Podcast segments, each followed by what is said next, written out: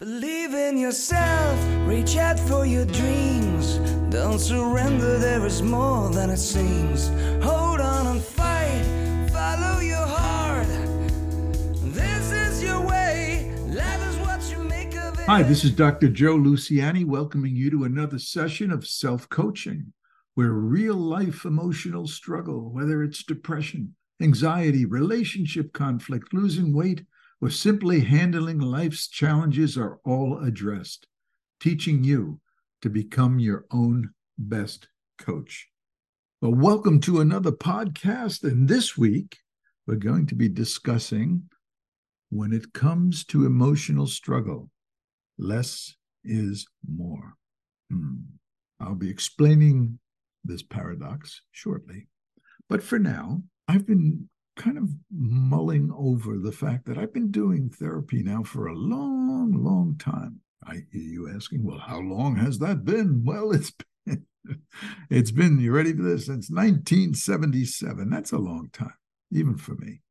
You know, one of the things I, I look back and I recall how much I struggled to really to really understand how I grappled with my notes and why wasn't I getting it? Why wasn't this person getting better? Why were they still struggling? But over time, you evolve. You start to see things, and that's part of the the process of developing what I might call your antenna, the ability to sense things, to see things, to intuit what's going on. And it was probably the mid to late 80s that as my thoughts and my own Joe Luciani philosophy was beginning to gel, that I came up with my paradigm for self coaching. Self, maybe with a capital S, the self. And the coaching part, not because of the phenomena of coaching that we know today, but but I was thinking more of the Knute Rockne, you know, get off the bench and get yourself motivated because we need to stay motivated if we're really going to persevere in our efforts to relinquish ourselves from struggle. So I wanted the motivational aspect to be an integral part of the mix of self coaching. I saw that insecurity was a fundamental basis or fundamental ingredient in all struggle. I saw it in anxiety, I saw it in depression, I saw it in relationship conflicts. Insecurity seemed to be the sine qua non of struggle. So, what's insecurity? Well, basically, it's a feeling of vulnerability. And we all have it. You know, you, you, I don't think you're going to find a person who is free of insecurity or has been free of insecurity because we know we, we grow up in an imperfect world. No one has perfect parents. Everyone suffers from loss, separations, illness, disappointments, teasing. So the child grows up with feelings of insecurity, which is synonymous with feelings of vulnerability. So, what does a child do? Well, since we are survival machines and we are genetically programmed to protect ourselves, the child instinctually tries to find ways, strategies to feel less vulnerable. Maybe that child begins to worry. Maybe he or she hides their feelings of low self esteem or self worth. Maybe they shut down and withdraw from life, getting into a kind of a, a turtle shell of protectiveness or frantically try to anticipate what's going to happen. So as we grow up, we we kind of solidify these strategies. Let's call them habits of control. Because when we're vulnerable and insecure, we're feeling out of control. We're only trying to feel more in control. So our strategies give us the illusion that we can control life, that we can compensate for our insecurities by relying on our controlling strategies. And these strategies become habits. And I mention that now, and I want to get into the habit nature of this in just a sec but our controlling strategies become habituated. And why is this bad?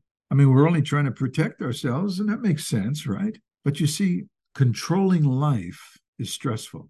You might have the illusion that you can control life to some extent, but eventually, you know, it's like trying to hold the ocean back from eroding your sandcastle. Eventually, it's stressful. Trying to control life isn't natural. We've got to expend energy to control life, to worry, to hide, to fret, anticipate. It's stressful. It's not natural. Think of a bucket. And in that bucket, we have the neurotransmitters dopamine, serotonin, norepinephrine. These are our balancing chemicals. So our bucket's filled with our balanced chemicals. But if we poke holes in the bottom through stress, through worry, through controlling strategies that aren't natural, what happens? We start to deplete what's in the bucket. We become imbalanced.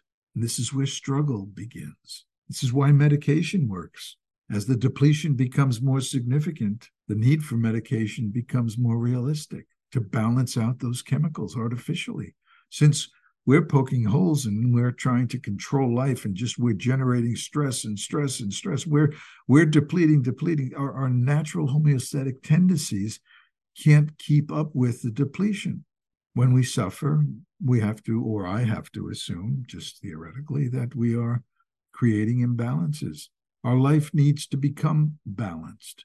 And the way our psychology becomes balanced is not through more controlling strategies, not through trying to control or manipulate life in order to protect ourselves, but by developing self trust. You see, that's the ultimate answer because with self trust, you, you believe you can handle life. You don't feel the pangs of vulnerability. You see, someone who trusts their ability to handle life, they don't have to be anticipating life. They don't have to be hiding from life. They trust, hey, I've handled thousands of problems before. I'm going to handle the next one. So self trust allows you to flow with your life, to be present, to handle life more directly. So I mentioned that it was habits, that these strategies become habits, habits of insecurity. They've been reinforced they become part of our reflexive nature. They're not always conscious. We just do these things. I don't know why I worry. It just just happens. It just I just worry. Reflexive, like a knee jerk. I mean, you brush your teeth with your right hand. Try doing it with your left hand. It's, it's different. There's habit resistance. Habits don't want to be broken. They're embedded in our brain's structure, our neur- neurological structure. That's why habits are resistant to change. Habits make us efficient. From a, an evolutionary standpoint, we're creatures of habit.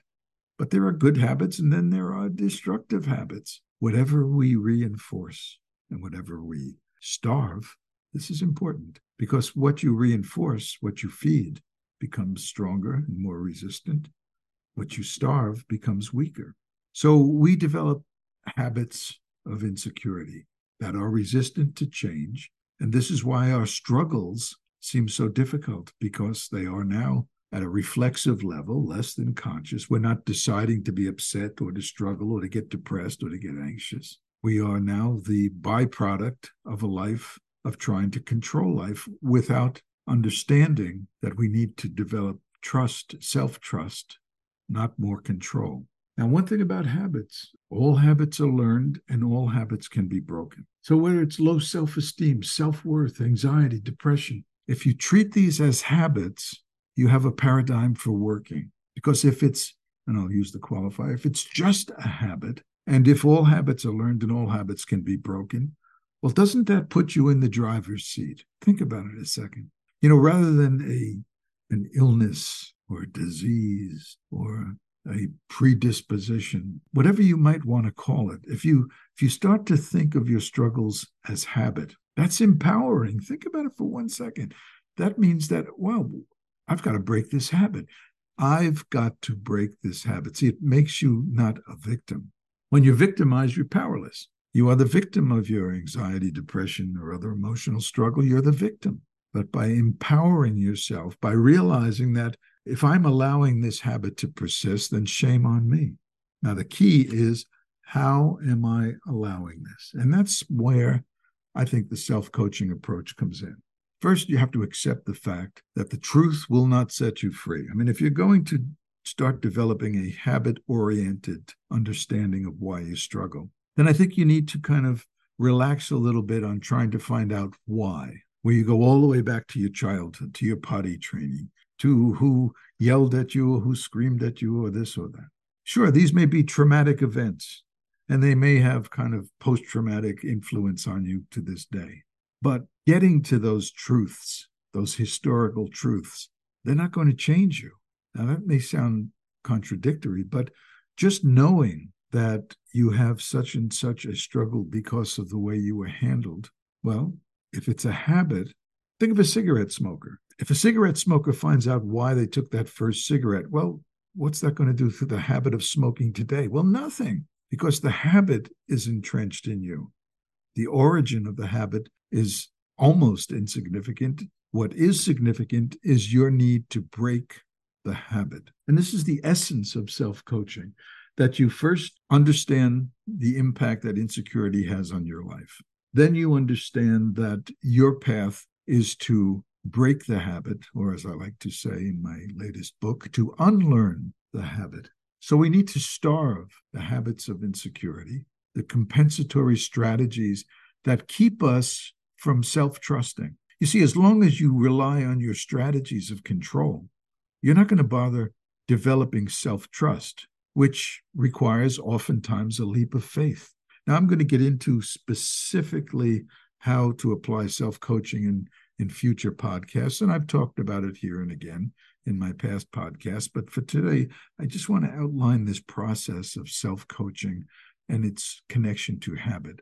So, if you're looking for the truth to set you free, well, the real truth that will set you free isn't in your history. It's in the understanding that you are being ruled by habits, reflexive habits that need to become more conscious. You need to know how you are reinforcing and feeding your habits. And this occurs with doubts, fears, negatives.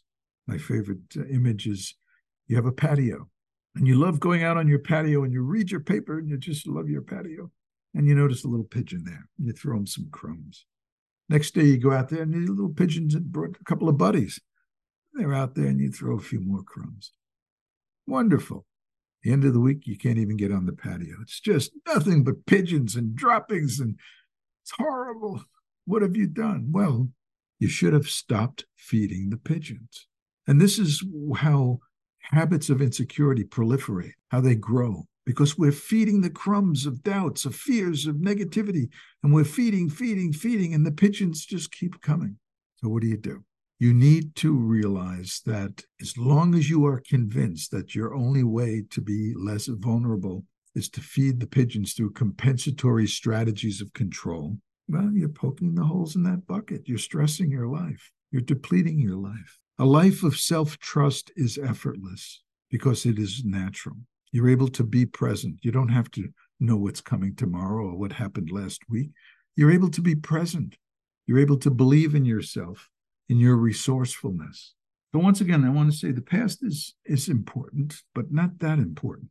It will illuminate why you're struggling in the present if you were over controlled, if you were disrespected by your parents, if you were humiliated, it's it's important to to have a handle on why it is you wound up where you are.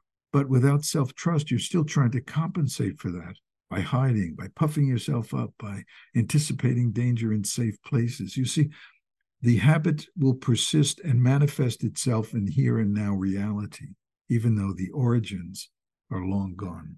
So self-coaching is a way to to help you understand where your habits are, what they are, and what you need to do to start breaking those habits. Now, one of the things that is very important, and i I think I've mentioned it today, it's called habit resistance. Habits, once they're embedded in your brain, they have altered, physically altered the structure of your brain. This is the science of neuroplasticity. But we know from the science that we can change that alteration. We can neutralize and replace habits with more appropriate habits. But it takes time. Just think about it. If you're changing the the anatomical structure of your brain, just wishing it were so isn't going to make a difference. You have to work at it. You have to begin a process of neutralizing the reinforcing the feeding of the habit over time. You need to practice and practice and practice. So you have to stay motivated to begin to be on the path that points you towards liberation from just unconscious, knee jerk, reflexive living. There, there really aren't any shortcuts. You know, this is why people wind up doing more damage. You know, when they try to get beyond just controlling life, they start to escape life, alcohol, drugs. So even when you're on the right path, even when you're starting to work with the strategy of starving rather than reinforcing habits of insecurity. It's going to take time. It, it's just not going to happen quickly, not as quickly as you want it to happen. So, what do you do? Well, number one, you've got to stop beating yourself up. This is a, a process that's going on. And you're on a path that needs to understand the relativity of what you're trying to do. So you can't do it all at once. You can't expect to do it all at once. You can't expect to just go from dark to light overnight. It'd be wonderful if it happened that way, but more than likely it's going to take time. So, what do I suggest from a self coaching standpoint? Well, if you can't stop worrying completely, which would be unrealistic in the moment, then worry less. If you can't stop doubting and fearing, doubt less, fear less. If you can't stop being negative, well, be less negative. Now, you can do this. See, you may not be able to stop being a worrywart, but you can do it less. Of course, you can. It's all about practice and practice. Don't be in it like all or nothing, where you start discouraging yourself enough to just abandon the path. Stay on the path. And if you can't rid yourself, that doesn't mean you're not going to. So begin to understand that incrementally, if you could chip away at the nucleus of these problems. If you worry less, if you doubt less, if you fear less, just pull yourself back, pull the reins in, and just say, okay, okay, enough, enough. You know, just back it up a bit, back it up a bit. Start to gain some sense that you don't have to hand yourself over to insecurity and go to hell in a handbasket. You don't have to. So doing less isn't at all counterproductive.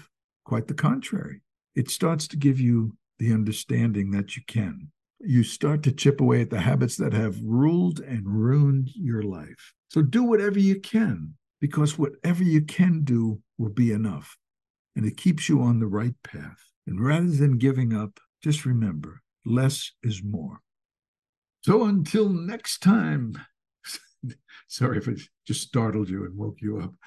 remember that being victimized by emotional struggle, it's not an option.